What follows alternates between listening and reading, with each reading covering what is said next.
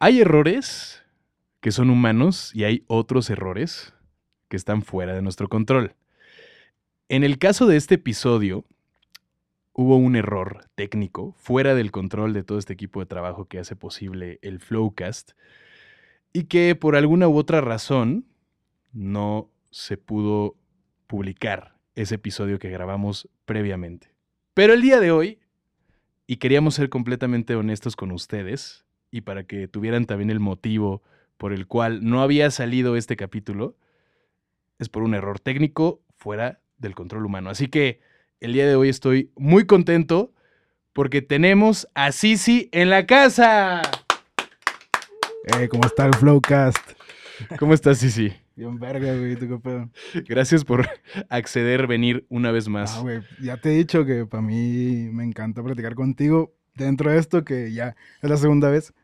Sí. Pero fuera de eso, me encanta platicar contigo, güey. No, pues muchas gracias. La neta es que pues fue un error técnico, algo pasó y pues cuando eres autosuficiente, ¿no? Ajá. Y no tienes a pues una serie de, no sé, personas encargadas en cada detalle y a veces es, aunque siempre nos fijamos en que todo salga bien, luego hay cosas que no te esperas y salen mal, pero bueno, es parte de la vida y... Pero aquí estamos otra vez. Aquí estamos otra vez y te agradezco yo mucho porque accediste a volver y a platicar conmigo de nuevo, a contarme tu historia. Y tuvimos mucha química en esa conversación. Así que estoy seguro que el día de hoy también la vamos a tener y hasta vamos a sacar más cosas. Ya sé, güey. Ya teniendo los puntos ahí, ya te lo sabes. Exacto, uniendo los puntos. Bueno, sí, esto no lo habíamos platicado en la plática anterior. Ok. Pero quiero comenzar con tu nombre. No sé si quieras decirlo o no, pero yo estuve buscando por todos lados cómo te llamas. Y no encontré en ningún lado cómo te llamas. ¿Esto es intencional? Dime. Pues no sé, o sea, como que hace mucho siento como que me alejé de toda esa parte en donde yo crecí. Porque realmente me alejé de mi familia, me alejé de los pocos amigos que tenía en ese entonces. Porque realmente no... Algo dentro de mí no me hacía reaccionar y decir, yo soy Osvaldo, me llamo Osvaldo. Okay. Hay gente que no sabe. Osvaldo, ok. Osvaldo Uresti. Y inventé prácticamente... No creo que haya inventado un personaje. Siento que soy yo. O sea, me siento más Zizzi que Osvaldo. No sé si me explico. Ok. O sea, siento que más de la mitad de mi vida he sido Zizzi, güey. Y así me siento. Y me encanta ser esa persona, güey. Me encanta que me digan así. Hasta mi mamá me dice así. Ok. Mi abuela, todos ya me dicen así, entonces como que me bauticé prácticamente, por así decirlo, me obligué a renacer de algo que, como un entorno que no me funcionaba a mí como persona. Ok, me parece algo muy cabrón, sí, porque hay una teoría por ahí de los estructuralistas y esa filosofía como francesa que se puso de moda hace unas cuantas décadas, que decía que lo primero que el ser humano experimentaba en su vida. O sea, que tú antes incluso de existir ya tienes un nombre. Es decir, el lenguaje precede la existencia, ¿no? O sea, antes de que salgas de, ¿sabes? De tu mamá, okay. Ya tienes un nombre. O sea, ya saben cómo te van a poner. O a veces ahí en el registro civil ya te ponen un nombre, pero tú no lo decides. Y me parece muy chingón que tú hayas tenido esa decisión y esa capacidad de pues, rebautizarte literalmente.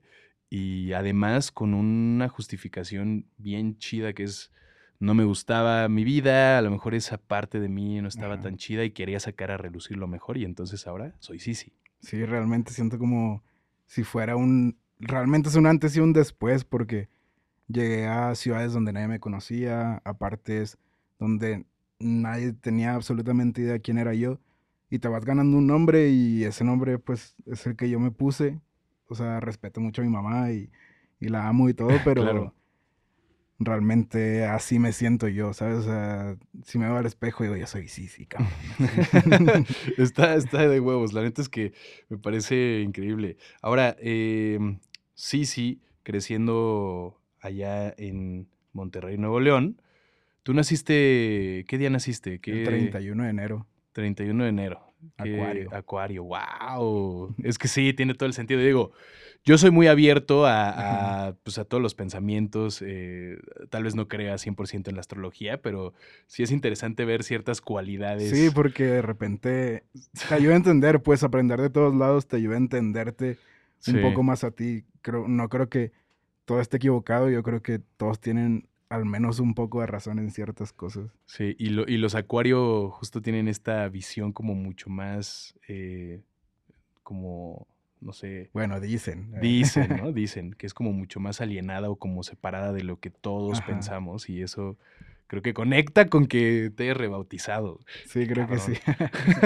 En eso sí te la doy, si tiene que ver para mí, pues. Tiene sentido. Oye, creciendo allá en Monterrey, Nuevo León, hablabas de no te gustaba... infancia o lo que vivías en aquellos tiempos. Uh-huh. Yo recuerdo, fuimos a grabar este documental que está por salir, por cierto, así que pendientes, hicimos un documental sobre Aquí Hay, y fuimos a visitar tu colonia, donde creciste, a tu abuelita, a tu tío, pues rodeado de muchas creencias y de cosas. Yo vi, de hecho, que tu tío es devoto a la Santa Muerte, ¿cierto? Sí. Y todas estas experiencias por las que tú pasaste, ¿por qué no te gustaba tu vida en ese entonces? Cuéntame más sobre ese Zizzi creciendo y ese Osvaldo dejando de ser Osvaldo.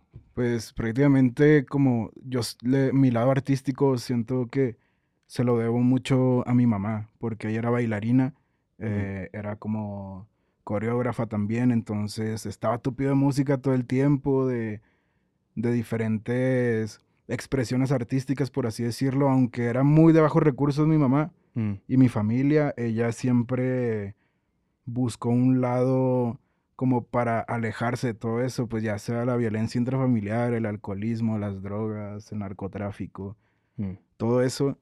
Yo creo que mi mamá, o sea, yo soy la persona que soy gracias a ella, porque me inculcó muy buenos valores y muy buenas formas de autosuperarme y respetar el trabajo de todos. Entonces, no sé si te hayas dado cuenta, pero mucho en la música, tu vecino no sabe que estás haciendo música y te puede ver como un vago, como un güey sin futuro, sin saber que a lo mejor puede ser el futuro del país, ¿sabes? O sea, sí. Ahí tenemos un Santa Fe, tenemos jeras, alemanes, ¿sabes? Sí. Que, tú también. Ahí vamos, o sea, pero... es eso, güey, sí. Como que lo que me orilló a mí a buscar todo esto. Realmente yo desde chiquito ya sabía que quería cantar, que quería bailar o algo, pero expresarme. Y siento que Monterrey es una ciudad muy, muy industrial, que tienes muy pocas opciones, o trabajas en una fábrica, si te alcanza para pagar los estudios, pagas los estudios, o si no, pues terminas haciendo otra cosa, güey. Puede ser algo malo, puede ser algo bueno, pero nunca es 100% lo que quieres, ¿sabes? Y he conocido muy poca gente, o mis amigos de la escuela o la secundaria, que realmente hayan querido seguir con eso, y me lo dicen mucho, me dicen, güey, te admiro mucho porque a ti te valió lo que dijeran todos y te fuiste. Y empezaste a buscar tu camino, a hacer lo que tú querías, lo que tú creías principalmente, y siempre fue la música, como desde los 12 años. Que he estado metido full de esto es lo que quiero hacer. No acabé la preparatoria, hice un semestre nomás, siento que nomás hice la secundaria o así, pero todo lo demás que he aprendido, otros idiomas, sobre todo en general de la vida, sí, lo he aprendido por mi cuenta y por la gente en la que yo he buscado rodearme y que me inspira y que me ayuda a aprender otras cosas. Güey, qué historia. La verdad es que uno pensaría que en Monterrey, ¿no? Pues la mayoría, ¿no? Viven como el actual gobernador Samuel García, ¿no? Todos son influencers, todos traen el fosfo, uh-huh. Y que sí es una parte de la vida en Monterrey, de la vida en Nuevo León, pero cuando yo vi pues tu experiencia de vida, cuando fui a tu colonia, pues eres alguien que viene desde ahí, y el hecho también de cómo funciona la ideología regia, ¿no? Como si no haces caso, pues seguramente te va a ir mal, ¿no? También me lo decía Adrián B., ¿no? El ser rebeldes con incluso tu propia familia? Bueno, sé que tu mamá te inspiró artísticamente, pero seguro te lo decían y te lo dicen tus amigos ahora que me lo estás compartiendo, el haberte revelado de cierta forma Ajá. y el haber pues seguido ese camino, ¿no? De conseguir lo que querías. Sí, es bien difícil porque después se vuelve... Al principio es bien solitario, güey, la neta, o sea, es bien difícil...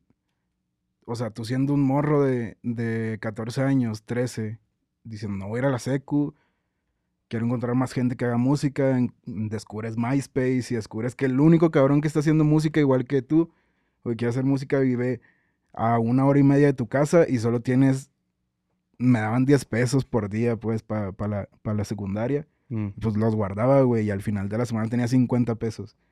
Entonces... Con los 50 pesos, vete todo el fin de semana y a ver qué chingados comes, a ver cómo le haces, güey, a ver cómo te regresas, cómo te mueves. No tenía celular, güey, mi primer celular lo tuve hace 3, 4 años, o sea, no sé, era como todo una experiencia bien rara de estar preguntando y...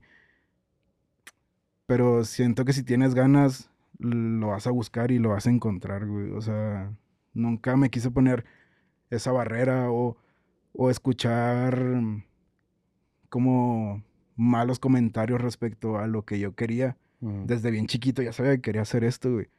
Y hay mucha gente que a lo mejor ahorita tiene mi edad, güey, 25, 26 años y no sabe qué quiere hacer, ¿sabes? Y no los culpo, es algo bien difícil.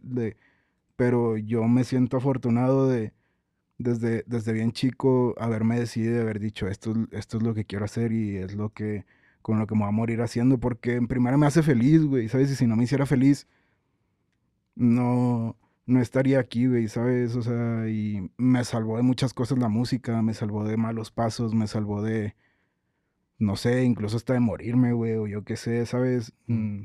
Y me ha dado muchas cosas bien buenas, güey, la neta. Oye, ¿y cuál fue el momento en el que, porque mencionaste que empezaste pues a partir de los 12 años más o menos, pero cuál fue el momento como clave, por así decirlo? O sea... Ya ves que dicen que cuando morimos vemos como todos nuestros momentos importantes en la vida, ¿no? El momento en el que tú dijiste, quiero hacer esto, que mencionas que fue muy, muy pequeño, ¿cuál fue? O sea, ¿cómo lo recordarías? Creo que, o sea, tengo 2. Uno a los 2 años, mi mamá me llevó a ver a Magneto, güey, o algo así, un grupo, era una boy band. Mm. No me acuerdo si era Magneto o... Algo así, ¿no? O Mercurio, uno de ellos dos, pues, tenían como esos sí. nombres. Y sí, mamá, que yo estaba impresionado, güey. Yo no me acuerdo tanto, me acuerdo haber ido al concierto, tenía 2 años, lo tengo borroso, pero... Y luego como a los 11, vi a Daddy Yankee en el Coca-Cola, que ya no existe, creo que ahora es otro auditorio en Monterrey. Ajá. Y ahí dije, a la verga, güey, o sea... Me gusta bailar, me gusta cantar... Me gusta transmitirle eso a la gente. O sea, es que era eso, güey, como que entretener a la gente. O sea, desde morrillo siempre he sido muy, muy showcero, güey. Me metía... No me gustaba estar en la escuela. Había 5 bailables o 5 cosas en la asamblea. Me metía a las 5 porque no quería estar en el salón. Ok. Entonces, siempre me ha creado esa chispa, güey. Y a los 11 años, 10... Descubrí como toda esta escena de hip hop y de rap en Monterrey, güey. Estaba Gamberros, Soldados del Reino y de otros lados creo que Caballeros del Plan G, que llegaban mucho ahí a Monterrey. Uh-huh. Y no sé, güey, me encantó esa música, que ya era muy familiar para mí, pero solo en inglés y yo no sabía inglés. Entonces, uh-huh. escucharlo en español fue como... No sé, güey, si me metieran los dedos al cerebro y me abrieran algo y me echaran polvos sí. mágicos, güey, no sé, sí, estuvo sí. bien loco. Y poco a poco fui como investigando, güey, siempre he sido muy de buscar música. Entonces, mi abuelita vivía en la Indepe, teníamos cerca el Puente del Papa, que había un mercado gigante abajo de ese puente.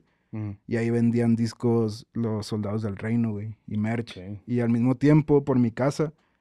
Uno de esos güeyes se juntaba con los 13 locos y era de Soldados del Reino también y vendía playeras, güey. Entonces yo me empecé a comprar playeras de ellos, discos y poco a poco como que me fui metiendo a esa cultura, güey. Uh-huh. Conocí en la secundaria a uno de mis mejores amigos, güey, que se llama 12, que es de La Malilla ahora. Uh-huh.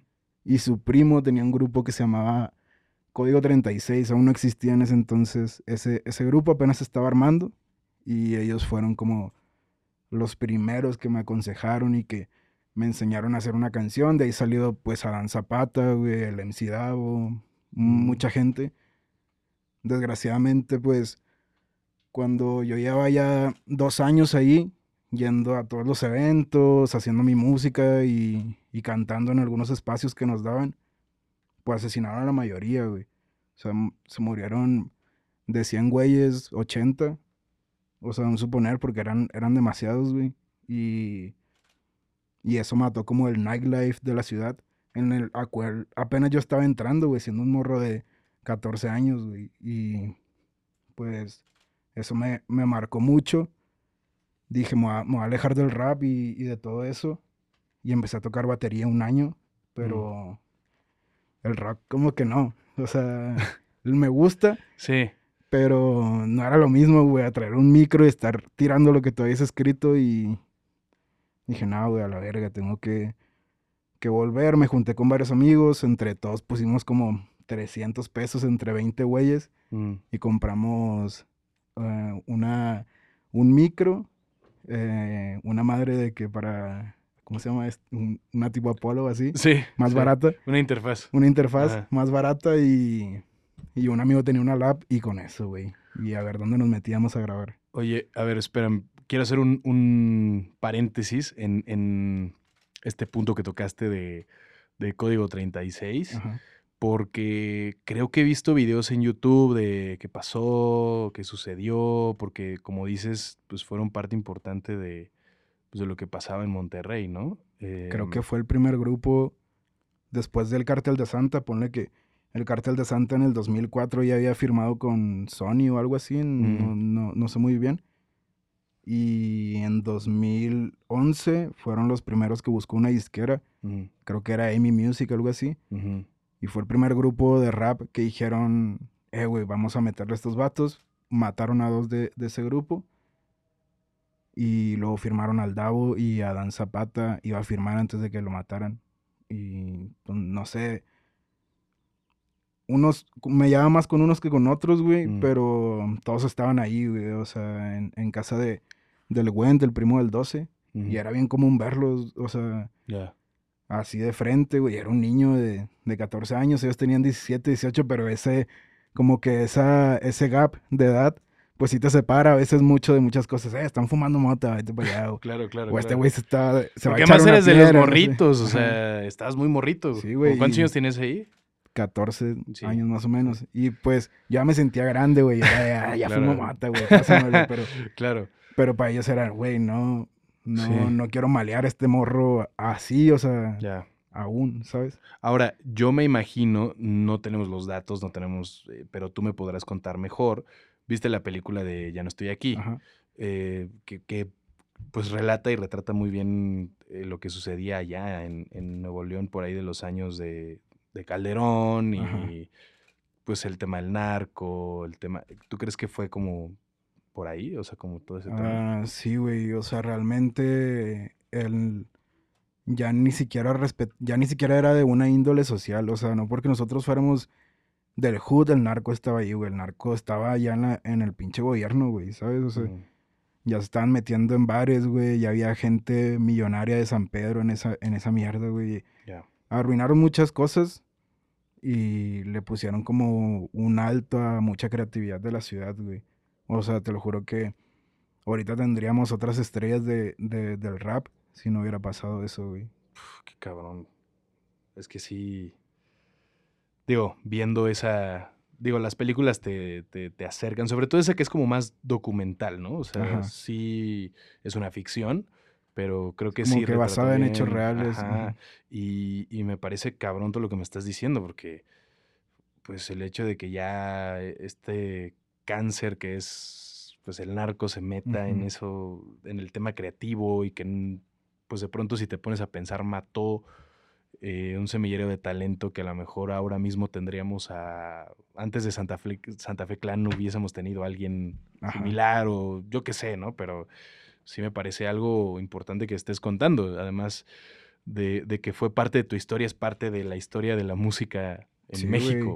Wey. Y siento como que de cierta manera se ha olvidado mucho, pero yo siempre... O sea, para mí ellos fueron los que me enseñaron, güey, y siempre los voy a tener vivos en recuerdos, ¿sabes? Y si puedo mencionarlos en algo, siempre van a estar ahí, ¿sabes? Para mí. Wow. Y para muchos morros, güey, tío. Yo conocí a Jaylee 10 años después de eso, güey. Jaylee, yo ganándole por 6 años, que estamos en Aquí Hay, no le gano por 5 años. Uh-huh. Ese güey los escuchaba sin yo haberlo conocido. Necker, que también están Aquí Ahí, lo conocí 3 años después. Ese güey también los escuchaba, güey. No sé, como que también es a lo mejor el miedo, güey, o el ego, o yo qué sé, de otra gente que sí se quedó por no estar cerca ahí, güey. Trató como de ignorar que pasó todo este movimiento que realmente fue gigante. O sea, neta... Era enorme la cantidad de gente que escuchaba a estos vatos, güey. Tanto al Código como a La Mente en Blanco. Mm. Ahorita sigue la Underside, güey. La Underside siempre se ha mantenido ahí, güey. Que la neta también les tengo un montón de respeto y... No sé, pero... Sí fue una época muy, muy atrabancada, güey. Para la escena regia, por así decirlo. Ok. Y bueno, cuentas que después... tocaste la batería como por 1 año. Pues algo así. ¿No te gustó el rock? Sí me gusta, güey, pero... Sí, está chido, pero a veces para hacer la música es muy diferente, sobre todo teniendo en cuenta tu inspiración, que acabas de mencionar, el hecho de ver a Daddy Yankee y decir, quiero hacer eso, me gusta bailar, ¿no? O sea, en el rock se puede bailar, pero como es tan amplio el rock, ¿no? Hasta menos que sea rock and roll o algo como muy bailable, pues sí, es difícil, ¿no? Sí, güey. Y bueno, decides volver al rap y ¿cómo fue? O sea, dijiste, no la armo para esto, o quiero regresar. ¿Cómo estuvo? Yo como que había pasado una experiencia medio fea porque iba demasiado a casa de mi abuela, de donde te llevé. Uh-huh. Que es La Obrerista, y La Obrerista y La Industrial son 2 colonias que están juntas, pero siempre han tenido problemas y siempre han sido como un semillero de, pues, narcotráfico o venta de drogas o pandillas o lo que sea. Ahorita ya es muy distinto, güey, ya está bien tranquilo. Uh-huh. Como que es un estigma que se le queda a la colonia, pero ahorita es súper tranquila, güey. Pero en ese entonces, pues, como que... Yo venía de buscar trabajo en el centro, güey, porque me estaba saliendo de la secundaria y no quería entrar a la prepa, entonces fue como que aquí en la casa no va a estar si no haces algo, y me mandaron a trabajar, que ya quería, güey, realmente ya quería tener mi dinero, y en una de esas ya casé a mi abuela, la fue a ver cómo estaba y todo, salí y esperando el camión, pues como que fue un asalto, pero al mismo tiempo... Me llevaron con ellos por cómo yo me vestía, pues, o sea, en Monterrey había una... Aquí son chacas, en Monterrey les decían tejillas, güey. O sea, porque estamos pegados a Texas y mucha esa ropa venía de allá y como que varios contextos, güey, así. Y entonces ya era un tejillas, güey, que escuchaba reggaetón y rap. Y pues normalmente los halconcillos, güey, los dealers y todo eso, pues se vestían así. Y pues yo sí fumaba mota y todo. Sí tuve que vender en algún momento, pero ya fue en otra época junto con Necker, güey, porque queríamos comprar equipo, no trabajábamos los dos, güey, o sea, ya fue más por necesidad. Pero en ese entonces yo solo estaba pensando en cómo buscar un trabajo, ver a mi familia y seguir. Y me levantaron un rato, güey, y como que... Nunca me han golpeado así en la vida, güey. Es más, nunca me han vuelto a golpear así en la vida, güey. Yo como que me desaparecí casi 1 día y medio. Y ya después que me soltaron porque pues, no tenían razón para hacerme algo más. Uh-huh. Pues yo estaba hecho mierda, güey, físicamente. Llegué caminando, no sé cómo, a casa de un familiar, güey. Esa tía le habló a mis papás, llegaron por mí a la madrugada y... Pues mis papás, como que fue un pinche impacto para ellos verme así. O sea, mi mamá casi se desmaya, güey. Se les bajó la presión. Mi papá, que es un pinche güey bien duro, o sea, nunca muestra sentimientos ni nada. Estaba llorando así mal, güey, y dije, nah, güey, la neta, no quiero, o sea, si me pasó esto sin buscármelo, güey, ¿sabes? O sea, yeah. Y como que se me quitó el miedo de todo y sentí como si ya me hubiera muerto o algo así, o algo bien cercano a la muerte, y dije, güey, ya, al chile, si no hago esto, no me voy a morir infeliz, güey, realmente quiero hacer música, y te digo, me junté con varios amigos, que varios ya se habían alejado por eso de la música, uh-huh. Y dijeron, ah, pues vamos a darle, güey, y pues mis amigos fueron mi apoyo para volver a eso, y la neta ya nunca quise volver atrás, como que fue crecimiento todo el tiempo, nuevas experiencias, conocer gente, ver como el lado bonito de todo esto, como las mieles, como le dicen, pues, uh-huh. Pero me cambió la vida para bien, ¿sabes? Wow. Creo que tu historia es muy importante en este momento, además de lo que estamos viviendo musicalmente hablando, porque la música popular en general ahora se conforma de estos géneros musicales y todo lo que tú tuviste que pasar y vivir. Has probado las mieles, pero también sí, viviste lo más duro. Y mucha gente no se pone a pensar eso, que hace 15 años, pues, que te gustara el reggaetón, que fueras rapero, te podían pasar estas cosas. Uh-huh.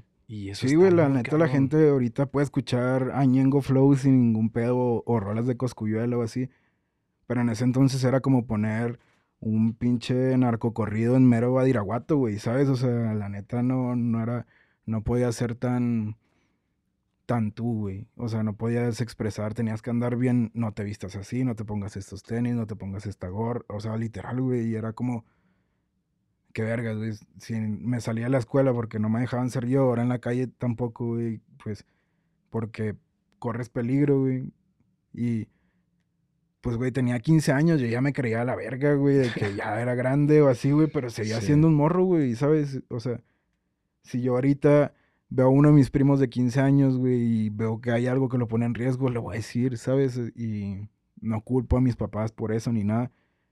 No. Hubo una época que sí me sentía bien oprimido, pero era por otras cosas. No, nunca fue por eso, era más por justo, porque no me dejaban, no creían que yo hiciera música fuera a cambiarme la vida, ¿sabes? Mm. Específicamente por el lado paterno de mi mamá, como que siempre me dijo, güey, si tú quieres barrer la calle, es el mejor barriendo la calle, güey, pero haz lo que tú quieras hacer. Sí, pero hazlo bien, ¿no? Ajá. Ok, wow.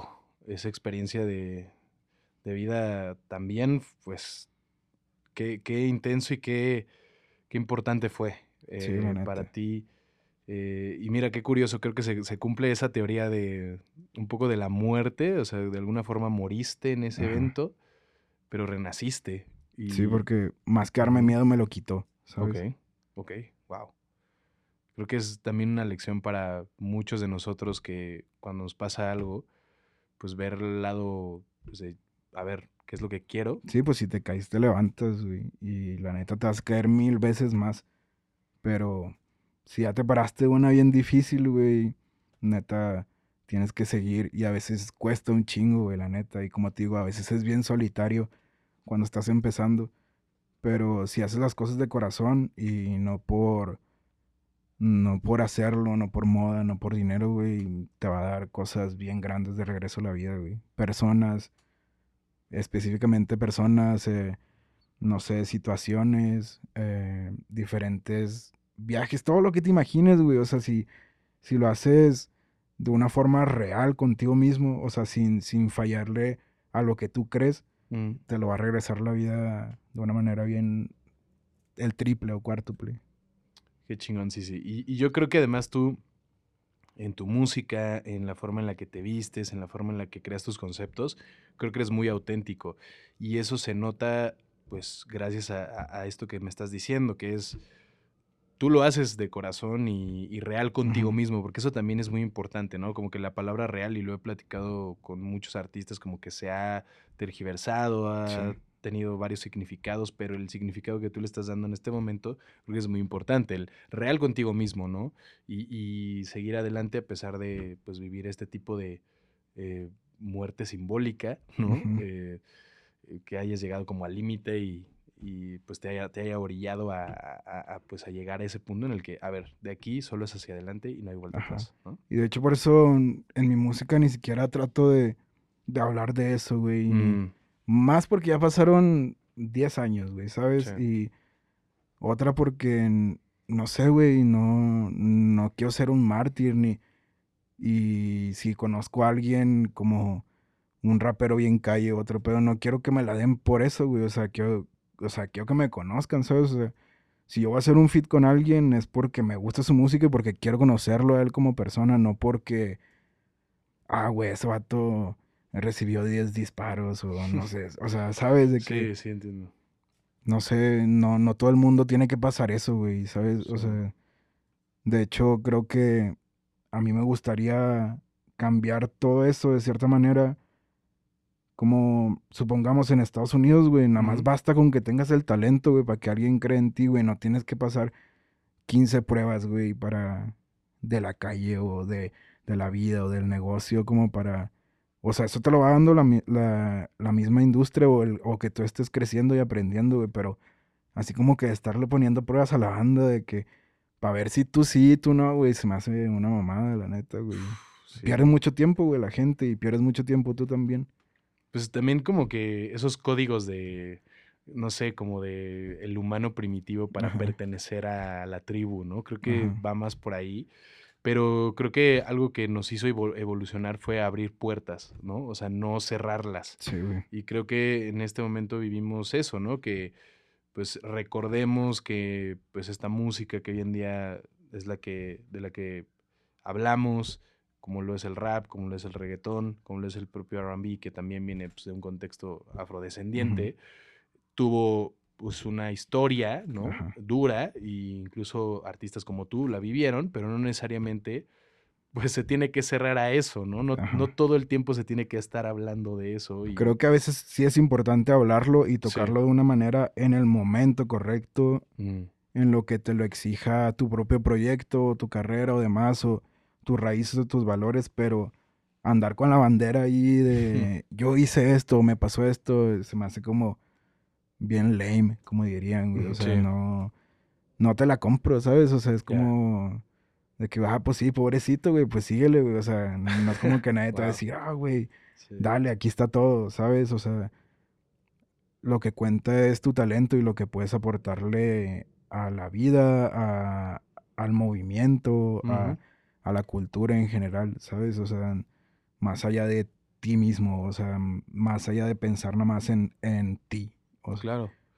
Y hablando de pensar en colectivo, creo que Aquí Hay y tú como uno de sus miembros, hablando del contexto musical, ¿tú cuándo fue que te juntas con Necker para hacer este grupo que tenían? Con Necker, pues yo tengo una amistad de antes de Aquí Hay como de 5 años con él. Y con Jaylee, pues éramos dealers del Jaylee, güey, cuando estaba morrillo. Oh, okay. Entonces... Más morrillo. Sí, más morrillo. Él tenía como 14, nosotros 18 recién cumplidos, güey. En aquel 17. Ok. Y nos iba a comprar, güey. Y un día, o sea, siempre vimos este morro como, no sé, güey. Andas en la calle y ves un morro en bici todo chamagoso que le vale verga. Güey, pasó esto y el vato, no, yo lo bajo. O, no sé, güey, siempre quiere. Y Jaylee era ese morro y lo veíamos como... Nuestro carnalillo, ¿sabes? O sea, le teníamos un chingo de amor. Y un día nos dice, güey, es que yo quiero hacer música como ustedes. Y para nosotros fue como, a huevo, güey, ¿sabes? O sea, a lo mejor un chingo de gente quiere hacer música, pero si no te lo dicen, yo no leo la mente, güey, ¿sabes? Claro, o sea, claro. Y es el error de mucha gente, güey. Cree como que, mi compa hace música, me va a tirar el paro cuando sea. Pero cuando le dices tú, güey... Aquí tengo esta letra, este beat, ¿qué pedo me grabas? Y ese morro llegó así, diciéndonos, güey, ¿qué pedo? Entonces nos hicimos bien amigos los tres, tureamos poquillo, güey, pinches shows bien baisas, pero bien verga, que nos ayudó mucho Nafi en ese entonces, fueron los primeros que nos trajeron aquí. Ok.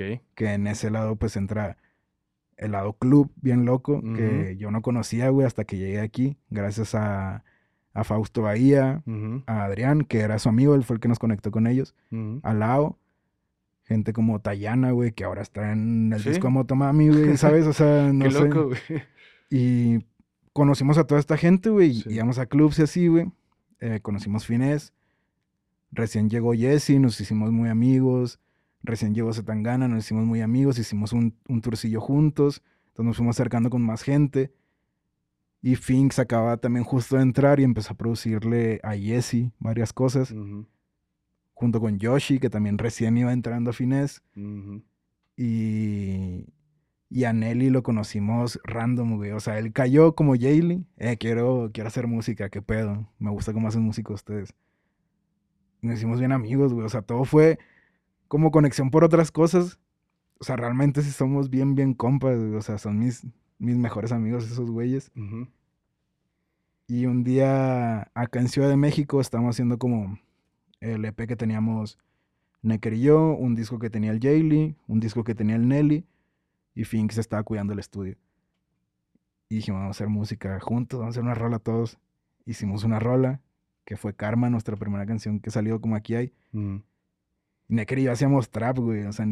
Hard se llamaba el proyecto, y ni siquiera sabíamos qué pedo con el R&B. Nos gustaba, acababa de salir Bryson Tiller con Trap Soul, güey. Eso me voló la cabeza. Como varias influencias de Farrell, de Kanye, que ya teníamos porque siempre nos han gustado. Y Frank Ocean, que cuando escuché Channel Orange, lo escuché un poco tarde, pero me cambió la vida, güey. Y ahí dije, güey, creo que podemos hacer esto. Porque también ya me había cansado de como, o sea, no sentía que podía expresar tan bien mis sentimientos, que fue algo que me costó mucho, güey, también. O sea, porque siempre estuve como en medio de varias cosas, güey. Los raperos estaban peleados con los reggaetoneros, güey. No podía hacer reggaetón porque eras fake. Y luego de que, el trap, y luego mezclarlo con R&B o cosas así, güey. La gente era como que, eso no va a funcionar, güey. O sea, que si nos valió verga, dijimos, nah, güey, chingue su madre, lo vamos a hacer. Y fue por pura diversión, güey, te lo juro. O sea, nada más nos la estábamos pasando bien. Era lo único que queríamos hacer. Y escuchar música en español que nos llenara ese lado que para nosotros no existía de cierta manera, güey. Sí, no existía. O sea, yo creo que ustedes sentaron un precedente también.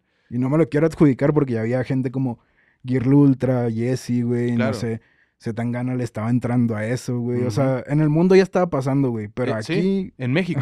Aquí en México fue como, vamos a hacerlo nosotros. Sí, ¿no? Y pues se podría decir que o sea, es que el estilo de Girl Ultra a lo mejor es mucho más R&B, como más soul, ya conocido, Pero el estilo de Aquí Hay y el estilo que tú tienes...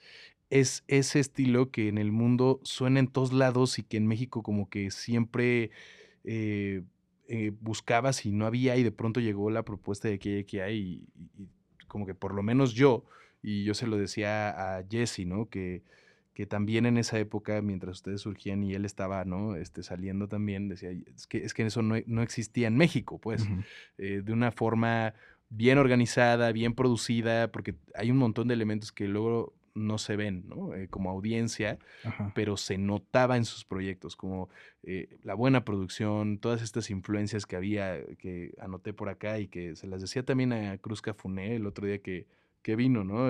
Cuando salió el disco de The Weeknd, el House of Balloons, y que Party Next Door, y estaba por ahí el disco de Drake, el de Nothing Was The Same, y era todo un movimiento que estaba pasando en el mundo, ¿no? Sí, güey, la neta, esa época... de música me nutrió como no tienes una idea, güey. Y me llegué a confundir, de decir, vergas, güey, ¿qué es lo que realmente quiero hacer? Quiero hacer todo. Y yo sentía que estaba mal siendo un artista que quisiera hacer de todo. Y ahorita que puedo hacer un trap, un rap, un R&B, un reggaetón, un pinche corrido tumbado si quiero, lo que sea, no sé. No me siento para nada culpable ni encasillado en nada, ¿sabes? Y eso me hace sentir bien libre como artista, güey, que no tengo un molde y decir, la siguiente canción de Zizzi va a ser así, o va a ser esto, va a ser lo otro. puedo hacer lo que quiera. Y es que eso tiene que ver con la evolución también como de, culturalmente hablando, cómo va evolucionando también el panorama musical. Ajá. Fui el fin de semana pasado a un concierto de Cártel de Santa. Y de lo que decías, de la pelea entre los reggaetoneros y los raperos, hay una barra que tiene Babo en una canción, o en dos, creo que le escuché en dos canciones hablar mal del reggaetón. Ajá. Hay una que dice, Justin Bieber trae tatuajes y eso no lo hace, cabrón. Está cagada esa barra, la neta. Que es, tiene cierta razón, porque si hay güeyes bien picudos, de ay, estoy tatuado, y le pones un derecho y ya se durmió, güey, ¿sabes? O sea, sí, tiene todo el sentido. Pero, por otro lado, el burlarse siempre de, no, usted es reggaetonero, usted no puede. Sientes cosas, güey, eres débil. O sea, pero ese lado, en 2022, yo escuchando eso, ya suena viejo, güey. O sea, porque Bad Bunny te puede rapear en una rola y puede hacer un reggaetón excelente. Y vi a Capela recientemente diciendo que no podíamos decir que Bad Bunny es un rapero, que porque... Pero yo lo platicaba con DJ Aztec, güey. O sea, uno de los DJs más importantes, pues, de la cultura hip hop en México. Y le decía yo a Aztec, técnicamente hablando, Bad Bunny sí es un rapero, güey. O sea, porque rapea, porque tiene la técnica, ¿no? Pero como existen todos estos elementos de, pues, los códigos, ¿no? De, pues, del género en sí, del movimiento musical, pues, si le llamas así, oh, ¿cómo crees, no? Pero esto que estamos hablando, ¿no? Como el sentirse libre, o sea, cada vez más creo que llegamos a ese punto de sentirnos libres de hablar de lo que se nos dé la regalada gana, güey. ¿No sientes eso? O sea, como... Sí, de cierta manera siento que es bueno, pero también es un arma de doble filo, güey, porque también luego hay muchas opiniones que caen como en lo absurdo y ya ni siquiera sabes, ya a veces mejor prefieres no escuchar nada, ¿sabes? Okay, de lo que dicen, ¿sí me explico? O sea, y yo creo que cada persona tiene su gusto, güey, o sea, puede haber gente que le guste mi música y que no le guste y a ambas las respeto, güey, ¿sabes? No me voy a poner en una pelea tú por tú. ¿Por qué no te gusta mi música? Si no te gusta, pues no es para ti, ya, ¿sabes? O sea, no le quiero meter a huevo a la gente mi contenido así en la cabeza, güey. La neta, si va a pasar, va a pasar. Y si no, pues no, güey. O sea, tampoco tengo una pelea interna, una carrera conmigo mismo de eso, güey. Que respeto mucho la cultura del hip hop, güey. Respeto mucho la cultura del reggaetón. Respeto un montón de... O sea, todo lo que sea como una cultura le tengo su respeto porque han luchado para que sea algo. Claro. No voy a llegar yo tampoco a hacer un rap y a mearme en todo lo que ya hicieron ellos, entiendo, ¿sabes? O sea, también sé cómo hacerlo bien, ¿sí me explico? Pero si tú como artista, bien ponlo así, no como público, tú como artista... No puedes ni montarte un reggaetón, no puedes montarte una bachata, no sabes tocar guitarra, no sabes esto, ¿cómo verga vas a hablar mal de otra cosa, sabes? O sea, sin muy a huevo dominas tu elemento, cabrón, ¿sabes? O sea, ¿cómo te vas a ir a pelear con otros güeyes que, no sé, güey, saben más o menos o lo que sea, o a lo mejor les fluye o ninguno estudió, otros sí, güey, y no los hace más ni menos, güey, ¿sabes? Sí. Pero también de cierta manera lo entiendo porque pues en el hip hop siempre ha existido esto como de competencia, burla o así, es parte de, güey, tampoco te digo me lo tomo tan personal ni nada. Pero ahorita sí, ya siento que ha tenido una evolución constante y un morro o una morra de entre 16, 20 años en su mismo playlist tiene al Nata, tiene al Bad Bunny y al Santa Fe. O sea, entiendo. Ya no es como antes, los rockeros son rockeros, los norteños son full norteños, que sí hay, pero ahorita en masa, güey, ya la gente se quitó como esos estigmas y escucha lo que quiere escuchar, güey. Sí. Quiero hacerte una pregunta que causó mucha polémica. Un día en el medio en el que estaba, que es Slang, Ricardo Pineda, que le mando un saludo si en algún momento ve o escucha este episodio, hizo una columna sobre una reflexión que había como de ¿por qué no existe un Bad Bunny mexicano? O sea, un representante del reggaetón tan grande como Bad Bunny. Si México es el mercado número uno en Latinoamérica, pues para escuchar música, o sea, todos los artistas saben, y tú lo sabes, sí, que estás en la industria, que México es importantísimo para poder lograr pues el éxito que quieres, por lo menos a nivel numérico, ¿no? Es una plaza gigante, güey. O sea, mucha gente en Latinoamérica dice, si no lo logras en México, no lo vas a lograr en ningún lado. Exacto. ¿Por qué crees tú, y tú siendo un representante, es que yo no sé, creo que eres muy versátil, yo no te puedo encasillar en ningún género, y eso es la realidad. O sea, yo te he visto escribir canciones, o sea, yo siento que ya te conozco de tiempo porque yo te he visto escribir con La Malilla y lo haces increíble, o sea, de verdad, yo déjenme decirles que es impresionante cómo Zizzi escribe y cómo rapea y cómo domina la pista. Y yo, por lo menos en ese track de La Malilla, recuerdo que fuiste como el lead, ¿no? O sea, como la voz que estaba liderando, y creo que tú entraste primero a la pista. Sí.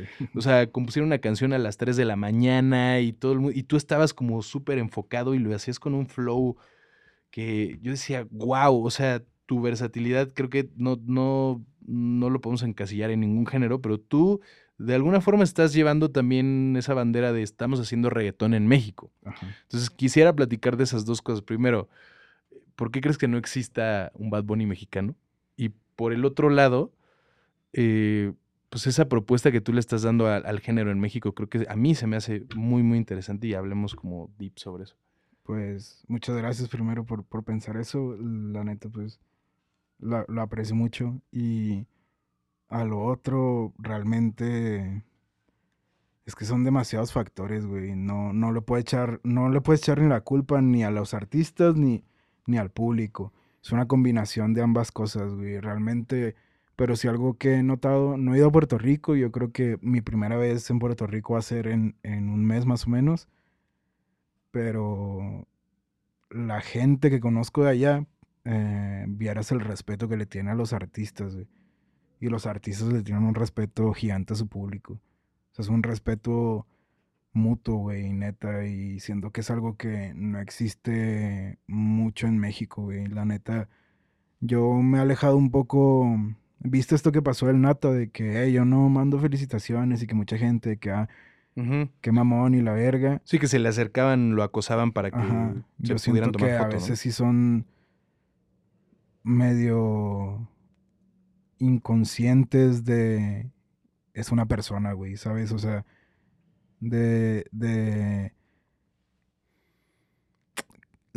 siento que se va en el fanatismo demasiado, güey, ¿sabes? Y en Puerto Rico, Latinoamérica o así, güey, la neta, disfrutan, escuchan la música. En México también, pues es la plaza de las más grandes. Sí. Pero somos muy fanáticos, ¿no? Pero con su propia gente, güey, son muy, muy... Ya, o sea, ¿tú dices que es como un tema también de malinchismo, por así decirlo? ¿O sí, al revés? Sí, de cierta manera sí puede ser. No sé, güey, o sea, yo siento... Un ejemplo, güey, C. Tangana o Rels B, o esos güeyes que están en España, Rosalía, rompiendo así su país, güey. Argentina, güey, el Duki, ya así, güey. Aquí, Alemán se tardó, güey, que 10 años, güey. Santa Fe tiene una carrera bien larga. Jera también tiene una carrera bien larga. Es su primer hit así gigantesco. Ha tenido otros, o sea, muy buenos números. O sea, sí, pero millones. Botella tras botella fue el hit. Sí, me explico. Sí.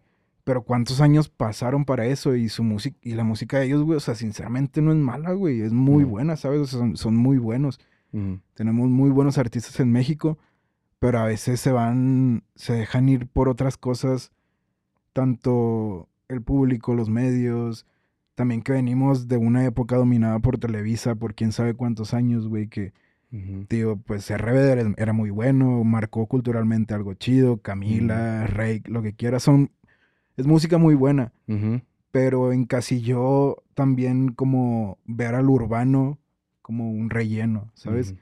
Y ahora que en el mundo está dominando el urbano, México no siento que se haya sabido adaptar 100% y que exista ese respeto mutuo de una parte a otra para que exista un artista así de esa magnitud, güey. O sea, respeto entre audiencia, medios, o sea, toda la infraestructura, todo, güey, al género y que pues funcione como, hey. Pero qué raro que cuando viene un güey de afuera, todo funciona perfectamente, ¿sabes? El público se comporta, los medios te hacen entrevistas en el mejor horario, etcétera. Que digo, también te lo ganas con el tiempo. Uh-huh. Yo ahorita no siento que esté en posición de ir a exigir porque tengo que trabajar todavía más, güey, para lograr un impacto globalmente. Sabes, uh-huh, que eso toma su tiempo, pero te puedo nombrar 10 cabrones de aquí en México que se merecen ese respeto y muchas cosas de toda esta infraestructura no, uh-huh, se lo dan, ¿sabes?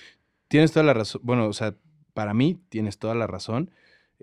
También en cuestión cultural, uh-huh, creo que el respeto, o sea, lo que te refieres, y digo, aquí corrígeme, pero lo que para mí significa lo que tú estás diciendo es los medios no sabían de qué hablaban, ¿no? Uh-huh. No tenían el contexto cultural, musical, no se pusieron a aprender, no se pusieron a ver, pues, de qué se trataba. Si algo era viral, ah, pues qué chistoso, está viral. La audiencia también como que luego solo sigue por seguir a la gente. Lo he notado mucho en México, ¿sabes? Se lo decía a Cruz Cafuné y de hecho como que me quedé pensando porque yo le decía, todo bien, todo bien. Me decía, ¿qué a poco aquí The Weeknd sí funciona? Y le decía, güey, The Weeknd aquí funciona. Y de hecho a mí me llama mucho la atención. Uh-huh. Es un canadiense hablando inglés y le va a poca madre porque en radio como que somos muy de momentos, como muy de el TikTok, la fiesta, pero en realidad la audiencia no está involucrada como a nivel cultural, por así, uh-huh, decirlo, como de, hey, ¿sí sabían que Lil Wayne fue el que descubrió a Drake? O sea, como que ese tipo de datos, como sí, que no. Y tú vas a España y si no te sabes un dato de esos en la audiencia o en Argentina, ¿no? Ya su propia cultura del quinto escalón, si no sabes qué había pasado en la cultura, oye, no vengas aquí a hablar sandeces, ¿no? Sí. Y no estés bardeando, exacto, a tu artista, o sea, defiendes mucho. Ajá, como que lo siento. Y Asesino también me lo dijo. Asesino dijo, en México somos muy impulsivos y con eso voy como a la conexión con de momentos, o sea, con la audiencia, somos una audiencia de momentos más que de conocimiento y de estar involucrada, ¿no? De que si suena en la fiesta, esa es la rola que quiero. Si está en el TikTok, esa es la rola que quiero escuchar. Si está, pero no somos tan involucrados, ¿me explico? O sea, y creo que eso lo he descubierto con estos artistas, ¿no? En Argentina lo que ha sucedido. Ah, y Asesino decía, en las batallas se nota porque el mexicano es muy impulsivo y, por ejemplo, el argentino es muy lírico, matemático. Analítico, ajá, el español también. Y creo que también la audiencia tiene eso, ¿no? Y te digo, cerrando lo de Cruz Cafuné, decía, ¿cómo que The Weeknd sí suena aquí? Supuestamente es muy famoso, pero en España no lo escuchamos. Le digo, güey, pues, por ejemplo, ¿no? Hablaba con Abir Hadi, que también lo conoces, y él me mencionaba que él sí escuchaba las mixtapes de Lil Wayne y todo lo que pasaba con Young Money Records, ajá, y todo eso. Y yo le decía, pues aquí Lil Wayne en realidad... güey, yo en ese entonces que estaba pasando todo eso, solo tenía un amigo, uh-huh, que conocía todo ese rollo, güey. Y él era el que me platicaba todo ese pedo. Uh-huh. Pero porque iba un chingo a Estados Unidos, güey, y a mí me interesaba como descubrir otras cosas, no sé, ya que había pasado todo esto que te conté hace rato, güey, y... se me hizo tan impresionante la cantidad de información que hay, güey. Sí. Como que está ahí en el aire y nada más nosotros decimos, nada, o sea... Pero es por, o sea, no sé qué sientas de mi expresión, pero de momentos, ¿sí me explico? Sí, o sea, como a Lil Wayne nunca lo programaron en radio, porque pues sí, obviamente yo, o sea, conociendo los gustos de los programadores musicales de radio, digo...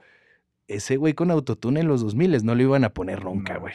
No. O sea, sonó Lollipop y sonó Amelie, no, lo que quieras. Una pero... que otra de Usher, exacto, Neo, así. Pero... 50 a lo mejor. 100%, 50, uh-huh, sí fue un fenómeno, ¿no? Pero era más por el momento y no tanto por el... Tenemos aquí una cultura vasta, uh-huh, y grande de conocer qué está pasando, porque eso creo que pasa, pero en el regional, por ejemplo, tal vez ahí sí pasa, ¿no? Porque pues esto es muy nuestro y creo que sí. El otro día lo ponía en un tuit como de, pues es que en realidad nuestro reggaetón, por así decirlo, pues es el regional, o sea, porque nosotros lo hacemos, porque... Pues sabemos cómo se vive, sabemos cómo se siente, pero pues en el tema de la música... Pues que viene a lo mejor de otras culturas, ¿no? Como la de Puerto Rico, como la de Estados Unidos, que es el hip hop. Pues sí, a lo mejor pues ahí ya no nos interesa tanto y creo que eso es lo que... Pues una de las respuestas a por qué no existe un representante así de grande como Bad Bunny, sí, en México. Pero también no puedes decir que no nos interesa tanto si somos el país que más consume reggaetón, ¿sabes? Claro, es que es como una... Es una ironía, ¿me explico? Según yo. Está bien raro, güey. O sea, porque sí lo consumimos, pero lo consumimos de una forma así, como momentánea, instantánea y como de... ok, me gusta la rola, pero a lo mejor ya no... O me gustó todo el disco, como ahora está pasando con Bad Bunny y Un Verano Sin Ti, que en México está charteando todo el disco. Sí, güey. Pero no es como que... Ah, bueno, el contexto... O sea, como que son menos las personas a las que ya les interesó el contexto, a las personas que les interesa bailar, me porto bonito en TikTok, y a las que las quieren escuchar en una fiesta, que son mucho más. Ajá. No sé, como que por ahí va, sí. Por ahí va, según yo, pero bueno. Esto ya es una reflexión como aquí en el podcast. Bueno, a mí algo que me pasaba, güey, cuando empecé a rapear, ajá, era como... Supongamos, güey, yo nunca escuché Porta, güey, mi rap jamás se pareció en nada. Digo, no, me da igual, no es como que haya odiado esa etapa, pero a lo mejor era algo que conocía la gente popular, pues. Sí, sí, a nivel popular entonces, era... Entonces, estás en la secundaria, güey, y lo primero que te dice un cabrón, el Porta, güey, ese güey rapea, eso, Porta. Es que eso, güey. O sea, se va mucho a la burla también, ¿sabes? Ajá. Y es como, no sé, güey, o sea, siempre para mí fue como... Güey, no tiene nada que ver, padre, al chile, o sea... Sí, es a lo que voy. Por ejemplo, yo cuando me hice el fade, el corte de pelo... Que, el Drake o este... Pero, o sea, los que me decían así, o sea, me decían y ellos sabían de una cultura, lo de Drake. Ajá. Pero los que ya de plano era... traes el corte de Maluma. Ya sabes, como... O sea, pero pues ni al caso, pues. O sea, como que no hay un conocimiento ahí como que clave de lo que... No sé, ya es una reflexión muy personal, pero creo que va por ahí. No sé si pienses similar, que es una ironía. O sea, que somos los que consumimos más, pero al mismo tiempo no tenemos esa infraestructura, ¿no? O sea, por ejemplo, siento que algo que estaba platicando con un amigo el otro día, le digo, si sabes que México hizo famoso a Bad Bunny como meme, güey. Sí, o sea, sí. Para empezar, las conchas no se hacen en otro lado, nada más. O sea, les decimos concha aquí en México. Y, güey, ese pinche meme de, el pelo de concha se viralizó y lo sacaron de lo ridículo que ya se empezó a normalizar, güey. Entonces, si la forma para tú triunfar en México es sobrepasar el ridículo, güey, o sea, se me hace una forma pésima como para el arte o la música, ¿sabes? Claro, ¿no? Pues también le pasa a Drake ahora que hablamos del corte de pelo. Pero con los gringos y luego... los mexicanos también, o sea, hay gente súper conservadora que ha usado el meme de Drake, ¿no? El de Hotline Bling, donde está como de no quiero eso y sí quiero eso. Ese meme lo utilizan hasta gente panista, güey, o sea, como gente súper conservadora me refiero, pues, y no saben quién es, pero el güey ahí existe en internet y pues, es súper famoso, pues. Pero a lo mejor si les dices el nombre, a lo mejor no lo saben, pero si les pones, yo qué sé, One Dance... sí, la escuché un día en Radio Disney. No sé. Sí, literal. Pero, pues también, o sea, pues Drake tiene un chingo de cosas. O sea, lo hablábamos tú y yo el otro día en Instagram de cuando sacó este disco del Honestly Nevermind, ¿no? De la cultura del Jersey Club y todo lo que tiene que ver ese disco con Virgil Abloh. Pero ya luego aquí ya lo estaban denigrando, denostando como, no, este es un disco de H&M. Es como... Sí, güey. Hay mucho trasfondo por ahí, pero pues luego está cagado el meme, está cagado. Pero no sé, algo que he notado mucho como en México y en el internet. Sí. De aquí, o sea, hablando de México, porque pues es donde vivo y donde he vivido toda mi vida. Claro. O sea, siento como que es mucho copy-paste, ¿sabes? O sea, si un güey tiene una opinión y es medio graciosa y esa opinión va a ser como una repetición que digan los morros una y otra vez. Y igual en la ropa. Siento que no hay mucha individualidad, ¿sabes? O sea, como que... Como que somos medio borregos. Ajá, okay. Muy borregos, güey. No sé, ahorita... O sea, hay diferentes culturas o diferentes modas que han pasado por México y las visto... O sea, en todo México, ¿sabes? O sea, no se escapa ni al rincón más recóndito de la República, güey. O sea, neta, es mucho... bueno, esto está así, quiero ser medio aceptado, entonces voy a hacer esto.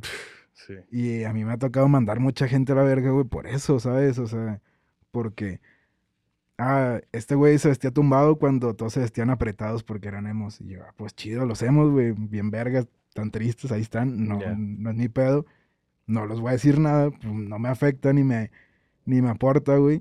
Entonces, Ah, ese güey se viste tumbado, pinche vato cholo, vagabundo y la verga. Y lo, sí, los estereotipos. Se empiezan a vestir tumbados, pues. Yeah. Y tú ya estás en otra cosa.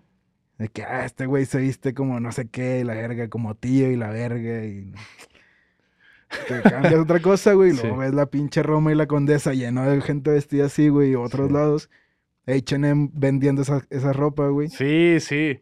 Cuidado con el perro, güey, o sea, no sé, sacas y luego estás en otra cosa. Ahorita no sé, güey, puedo ir a, no sé, a tal lado, güey, y los tres me dicen, esta madre es un crop top, güey.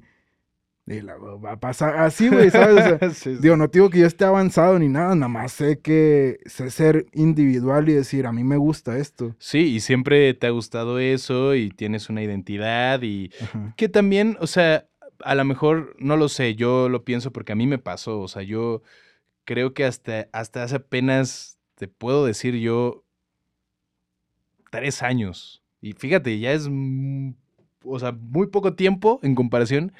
al tiempo al que me he dedicado a esto, sí. Ajá. Pero siento que encontré mi identidad y está cabrón porque mucha gente que me conoce desde que yo empecé en esto dice, es que tú, ¿cómo es que ahora entrevistas reggaetoneros, güey? ¿Cómo? Si tú eres el güey más rockero y te gustaba Morrissey. Güey, pues no sabes, ahí lo tenías guardado nomás. No, pero ¿sabes qué me pasó a mí? Que yo quiero escribir un ensayo de eso y, güey, ya nos extendimos, pero está chido. A mí lo que me pasó y quiero escribir, te digo, un ensayo de eso es que yo... Cuando empecé a escuchar música así bien, me gustaba música que para... O sea, yo crecí en un contexto de una iglesia cristiana, güey, en primer lugar. Segundo lugar, una familia un poco conservadora, por no decir mucho. Qué paréntesis, México es uno de los países más conservadores, pero moralista. Moralista, güey. No, idea, no, man, güey. Eso ha sido tema de mi terapia. Yo me apellido Morales, güey. O sea, fíjate, el nombre cómo te estructura bien, cabrón. Y entonces... Cuando me empezó a gustar el rock a mí me gustaba Kiss. ¿Y sabes qué me decía a mí la gente? ¿Por qué te gusta esa banda? No mames, esos güeyes tocan bien mal, en la secu, no, ¿por qué no escuchas metal? Y que esos güeyes sí tocan bien. Y yo, pero a mí me gusta esta banda, güey. O sea, a mí me gusta, o sea, me gusta que se maquillen y me gusta y, güey, todo el concepto y güey, regresé a ellos hace poco como a escuchar. Güey, es como reggaetón en rock, hablan de sexo todo el tiempo, güey. O sea, o sea, por eso también a mí me caga cuando ensalzan cualquier género musical, porque es como, güey, están hablando de lo mismo, nada más con diferentes palabras, pero tú como lo escuchas muy explícito y en tu lengua te saca de pedo. Porque también México como que somos muy... Cualquier cosa que llegue, vamos a bajar, como Hernán Cortés, el fenómeno Hernán Cortés, que llegan en barco los españoles y los aztecas van y dicen, güey, o bueno, en el puerto de Veracruz, ¿no? Como, güey, no mames, esto es lo más cabrón que ha pasado, un blanco llegando, y así pasa, güey, con todo. Entonces, siento que a mí me pasó eso, como que me estuvieron metiendo tanto en la cabeza que no era música, que a mí siempre me ha gustado lo que la gente dice que no es música, pero ¿saben qué? Esas personas que me decían eso, chinguen las manos. No, pero, pues, güey, ya lo decidí. Me gusta lo que para ellos no es eso y está chido. Y me gusta y es parte de mí. Pero está bien cabrón encontrar eso cuando estás rodeado de ese contexto también, ¿sabes? O sea, mucha gente, te lo juro que, o sea, siento que en México hay mucha gente reprimida en lo que le gusta, ¿sabes? O sea, como que sigue un patrón y la neta es bien fácil romperlo. O sea... es bien difícil dar el primer paso y llevar la contra a la gente que quieres, güey, porque es gente que quieres. Claro, claro. O sea, pueden ser tus amigos, tu novia, tu novio, tu mamá, güey, gente de tu trabajo. Uh-huh. Y tú sabes cómo somos de sociales los mexicanos, güey. Claro. O sea, somos muy platicadores, compartimos muchas cosas, güey.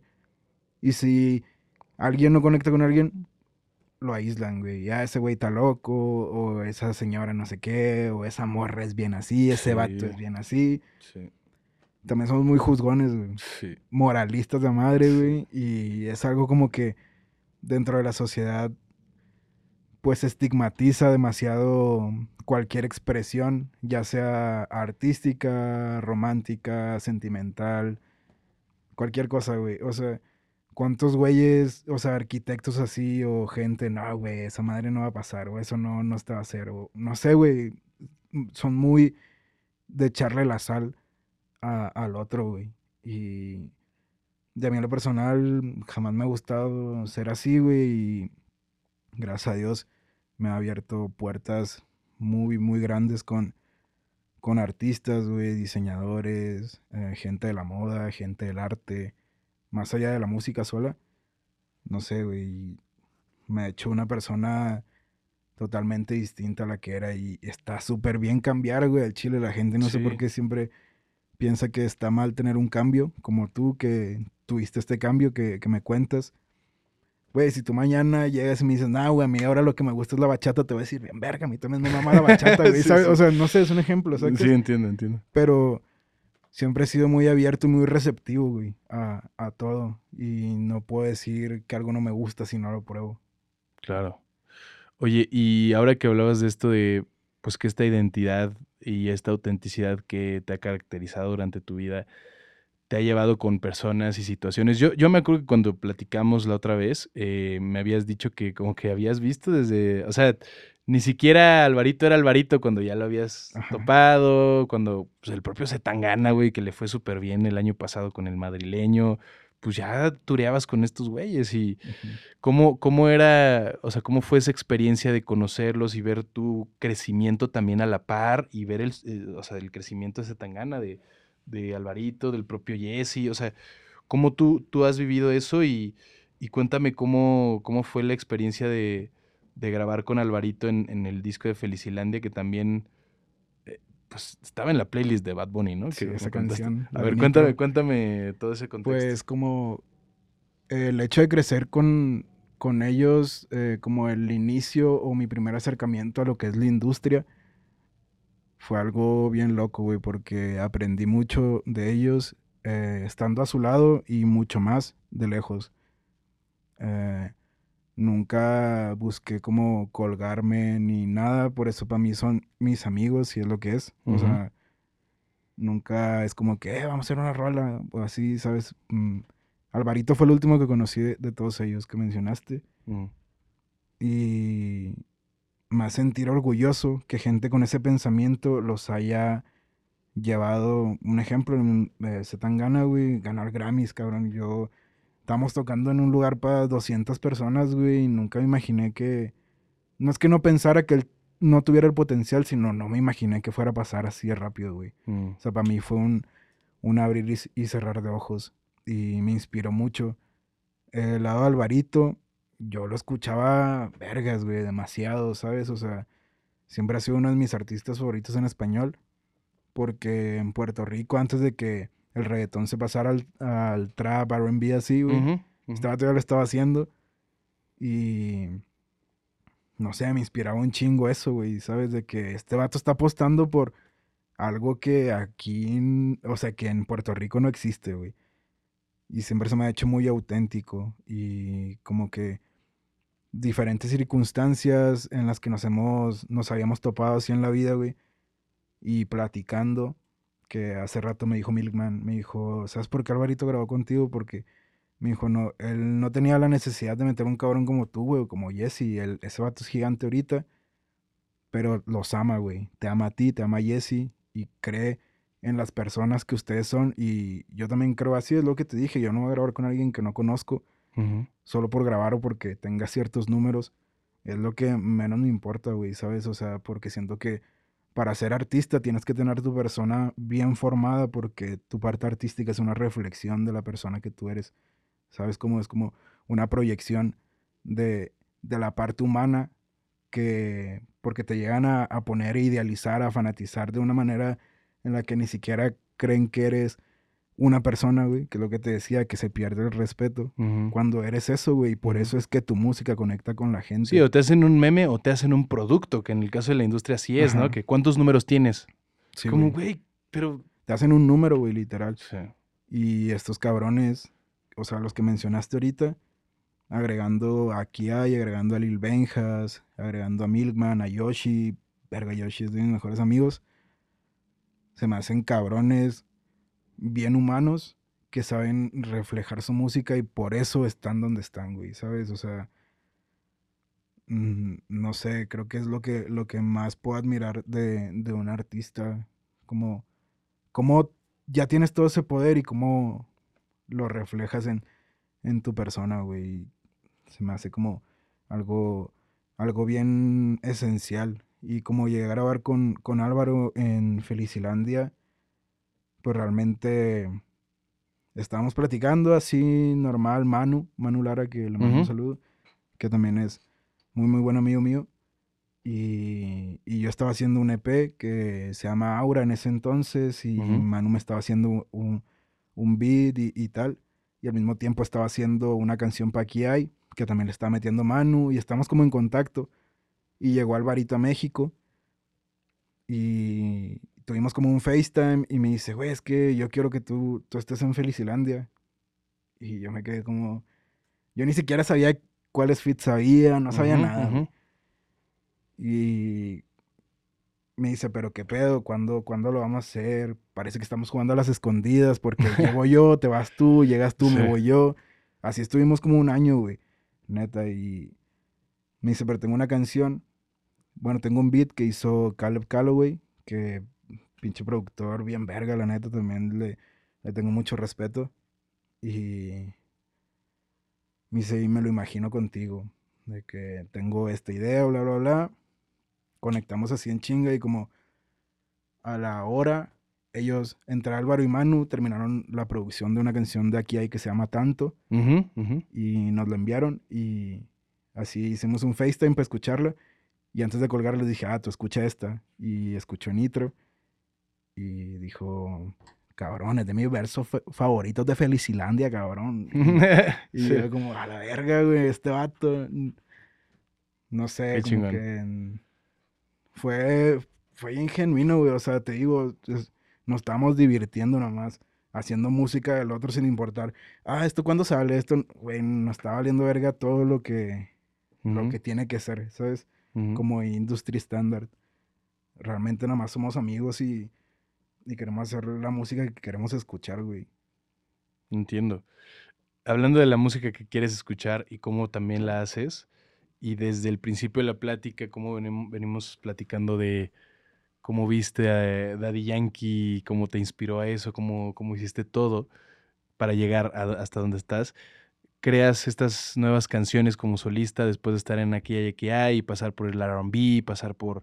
el Trap Soul, sí es como un, no sé, como un estilo muy particular. Yo le diría R&B moderno, ¿no? Con estos tintes como, pues del 808s y, ¿no? Es un R&B diferente al de los 2000, por supuesto, al de los 90 y todo eso. Y tú siendo parte y representante de lo que sucedía en México desde esta época hasta llegar al día de hoy, ¿no? Haciendo reggaetón. ¿Qué es lo que más te gustaría en este momento como aportarle a la música mexicana con tu proyecto, Zizzi? Yo creo que, verga, es que esa pregunta puede tener tantas respuestas, pero yo nada más quiero crearle, no nada más en México, a cualquier persona en el mundo, como que se sienta identificado, que se sienta en casa, ¿sabes? No hago como la música para chartear, ¿sí me explico? Lo hago porque realmente, si hago un reggaetón, a mí me encanta bailar, güey. O sea, es de mis cosas favoritas salir a bailar. Y si hago un reggaetón es porque, vergas, a veces siento que en la fiesta necesita ver uno así, ¿sabes? O de tal manera. Porque pues luego también la industria te obliga a que haya 10 canciones medio similares porque el güey más pesado saca una canción así, ¿sabes? O sea...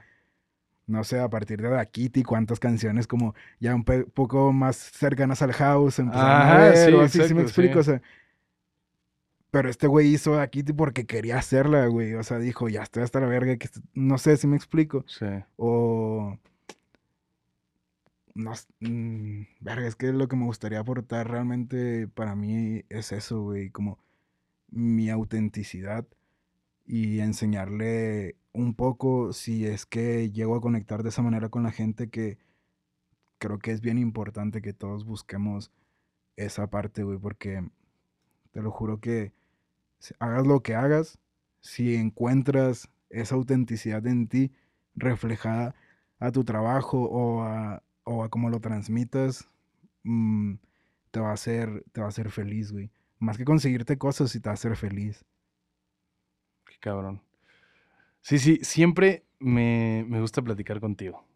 Y me gusta verte y me gusta, pues, güey, interactuar contigo porque eres una persona que has vivido todo esto y yo como alguien bien curioso y que también me gusta saber de la voz propia de la gente que lo ha vivido en carne propia, pues tú eres alguien que me ha aceptado también y siempre que nos vemos eres, pues, muy buena onda conmigo y la neta es que te agradezco mucho que hayas pasado por acá otra vez y creo que tuvimos una plática muy chida, güey. Sí. Se armó otra vez y se armó otra vez chido, güey. Así que cuando... Bueno, sé que hay planes. Digo, si quieres adelantarnos un poquito por acá, no sé. ¿Tienes pues algo ahora está, preparado? Está bien loco porque he hecho demasiada música que nunca había tenido la oportunidad en mi vida de estar así, full, completamente esto. Ya, gracias a Dios, se nos está dando la oportunidad. Y en el 12 de agosto va a sacar un EP junto con Jaylee de puro reggaetón. Son 4 canciones. Se llama Para sus novias. Y es algo medio satírico. Ya que lo escucho me van a entender un poco el contexto, pero okay. Me gustó mucho lo que hicimos. Siento como que cumple muy bien ese lado de que la gente empieza a voltear un poco más a México hacia el reggaetón. Y con Aquí Hay, el disco ya está casi listo, que la neta es un disco que le tengo demasiado cariño, me ha ayudado mucho a mí emocionalmente y como persona a crecer todavía más. Y aparte estoy haciendo un EP con otros 2 artistas, que no sé cuántos se vayan a sumar porque okay. empezó como en una plática hace 6 meses, el fin pasado nos vimos en una fiesta, güey, estaba todo mundo, o sea, había güeyes de Café Tacuba, había... O sea, desde Café Tacuba hasta el robot, del Milk, el Yoshi, o sea, había de sí, todo, güey, ¿sabes? Sí. No sé.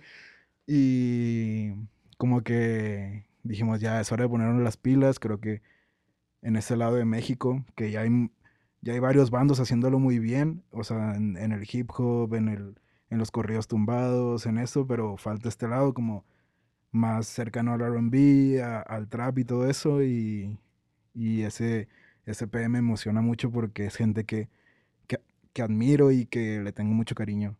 Ok, pues ya, se vienen varias cosas. Ahora sí que se vienen... Se vienen cositas. Se vienen cositas, güey. Qué chido tenerte por acá, sí, de verdad. Muchas gracias. No, muchas gracias por la invitación. Ya sabes que encantado. Eres un rifado, güey, y gracias por aceptar venir otra vez porque pues ya habíamos grabado, pero mira... Ya estábamos aquí otra vez y nada, pues, ¿quieres mandar un mensaje antes de cerrar el podcast? Crean ustedes, busquen su identidad, sean ustedes mismos, para que no haya otro igual. Los quiero. Gran mensaje, de verdad.